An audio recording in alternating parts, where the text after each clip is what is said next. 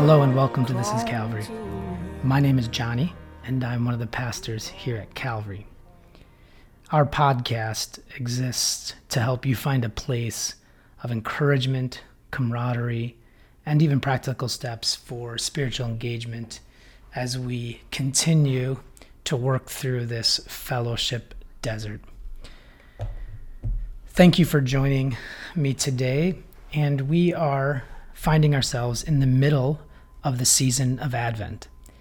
For the Christian liturgical year, Advent is actually the marking of the beginning of the new year. And Advent goes the four Sundays prior to Christmas Day. And each week in Advent, we have a different focus.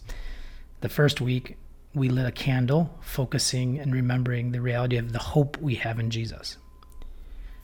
The second week and second Sunday of Advent, we focused on and lit the candle of peace, reminding us the peace that Jesus came to bring us. This third week of Advent, for the third Sunday of Advent, we lit the candle of love, which, if you're familiar with Advent candles, is the one pink candle. Each week, we've provided you with just a reflection on each of these realities as it relates to Jesus hope and peace, and then today, love. And so I want to focus just for a minute on this reality of love as we find it in the story of the Bible and in the story of Jesus. As we think about the very basic question why did God send Jesus? Why was God the Father compelled to send his only Son? Well, we have from one of the most popular verses in all of the Bible a clear statement as to why God sent Jesus. John 3:16 tells us that God loved the world. That so that compelled to give his only son. And so this reality of love was a compelling motive for God to send his son. His love and the object of his love being the world. Also, I'm reminded back uh, maybe a little over a year ago, or maybe it was a little over two years ago now, I'm forgetting. Pastor Gerald uh, did a preaching series on this idea of created to need. Just this basic idea that we as human beings, what it partially means to be human, is to need. That we have a number of things that we need and we look to God to fulfill those needs. One of those needs that we have as human beings, one of those basic core needs, along with things like hope uh, and dignity and a number of other things that we went through in that series, one of them is love. Love is a pretty powerful reality in the Bible. There are some pretty massive statements made in the Bible as it relates to this idea of love. First of all, the two greatest commandments in all the world, according to Jesus, have one common denominator. What is it? Love. Love the Lord your God and love your neighbor. That common denominator of love is what allows us to fulfill the two greatest commandments in all the world. We're also told that there's no greater love than one than when one lays their life down for their friend. We're also told to love our enemies. And the Apostle Paul even goes so far as to say, without love, we are nothing. And that's a pretty powerful statement to say about any reality, any emotion, to say that without something, you're nothing. and so that's what Paul says, though without love, we are nothing. And so love has within the story of the Bible such a prominent part of the story. It was the motivating factor for God to even send his son to sacrifice his life for us. And Paul, as I said already, goes so far as to say, without it, we have nothing. Love, as I think about it and understand it, is the full commitment to the flourishing of another being. A lot of times we kind of go back and forth about what is love and and whether love is you know, something that's an emotion or whether it's something that's a commitment um, or whether it's not leaving someone staying committed to someone. I think at the very core, love is in many ways both. I don't think you have love if you don't have emotion involved. I don't think my wife would be really thrilled with my love for her if I said, I don't feel anything for you. I don't have any affections for you, but I won't leave you. I think that would not convey to my wife or my children or any friends or family members love. That would not make them sense that I love them. But neither would it be enough to just say, I feel something for you, but I really don't care about your flourishing. I have affections for you, but I'm not committed to your best. Neither one of those would really fully communicate this reality of love. Love is, I think, covenantal. It's it's a commitment to someone, but a commitment to their flourishing and you are invested in it. Yourself, what is the second greatest commandment? Love your neighbor how? As yourself. Yourself is invested covenantally in the flourishing of the other person. So love isn't even just making sure someone's okay, but without any effort on your end. So let's say they need money, let's say they need whatever they need, and you just let someone else give it to them, but you're helping to make sure the person gets what they need. No, that's not really actually love. Love is when you invest your own self to the flourishing of another being. And that investment is covenantal. It's not coming and going, it's always there, whether sometimes weak, sometimes strong.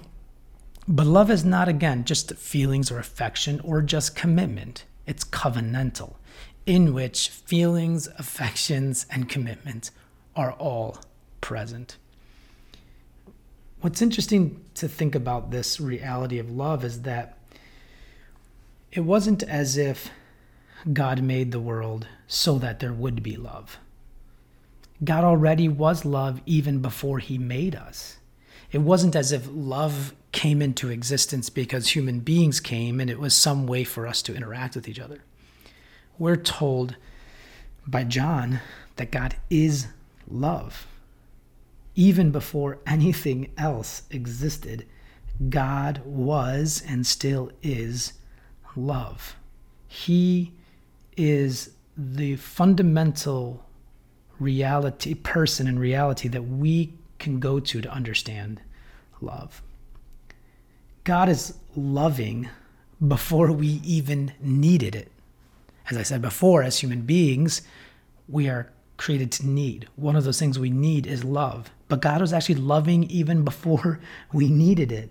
Again, God is love. And what's interesting in the creation story, then, it's no wonder that human beings are created to need love and to love.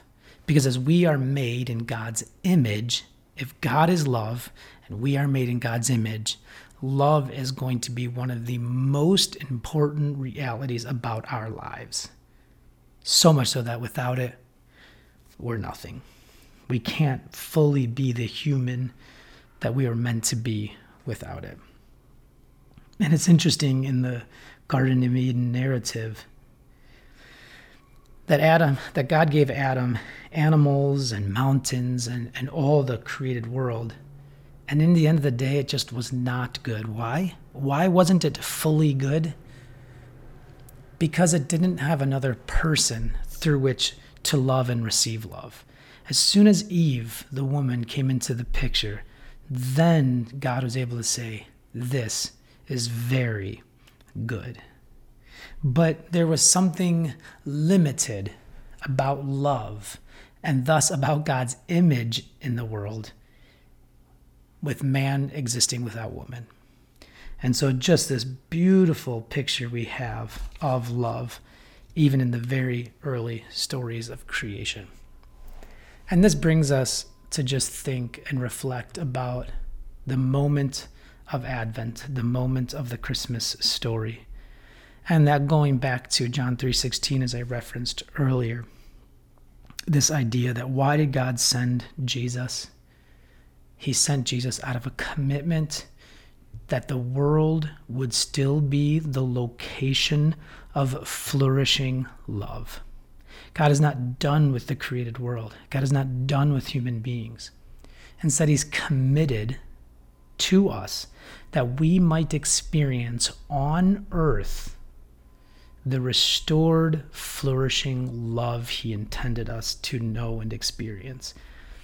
But the only way for us to fully experience that, as we have seen throughout history as human beings, we have not been able to create a world of sustainable love. What needed to happen?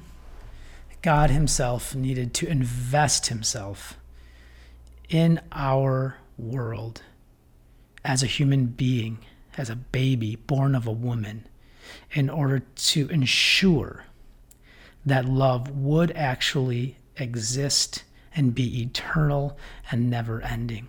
And so Jesus, the Son of God, comes into the world and gives us the primary example, the most amazing example of what love actually is. And in the love that he lived out and enfleshed in this world, he fulfilled the ultimate act of love, as we see in Scripture, of giving his life. So that as we trust in him and believe in him, we can also receive his love and then be conduits, conduits of his love. And we see that John says in his letter, in his first letter, Beloved, if God so loved us, we also ought to love one another. That is our call as we think about and anticipate the birth of Jesus, as we see the birth of Jesus and we reread the narrative of Jesus, we see the physical manifestation of God's love toward us in this world. And I hope we all receive that love, receive Jesus. Not only do we receive it, but then we're called, as we see in John, to extend it to other people, even as we see in John's gospel to enemies, to love your enemies. Love requires, in closing this Advent reflection on the third week of Advent, love requires, though, humility. One of the things I've said, I believe, in sermons before is humility is not something we accidentally do or we kind of trip into doing or fall into doing. Sometimes we think of humiliation and humility and these kind of words and as if they're terms of weakness. Uh, from my experience, I've only been humble when I've really, really worked hard to deny myself and consider someone else. It's so easy just to consider myself and my own interests. That's the easy thing to do. That's the weak thing to do.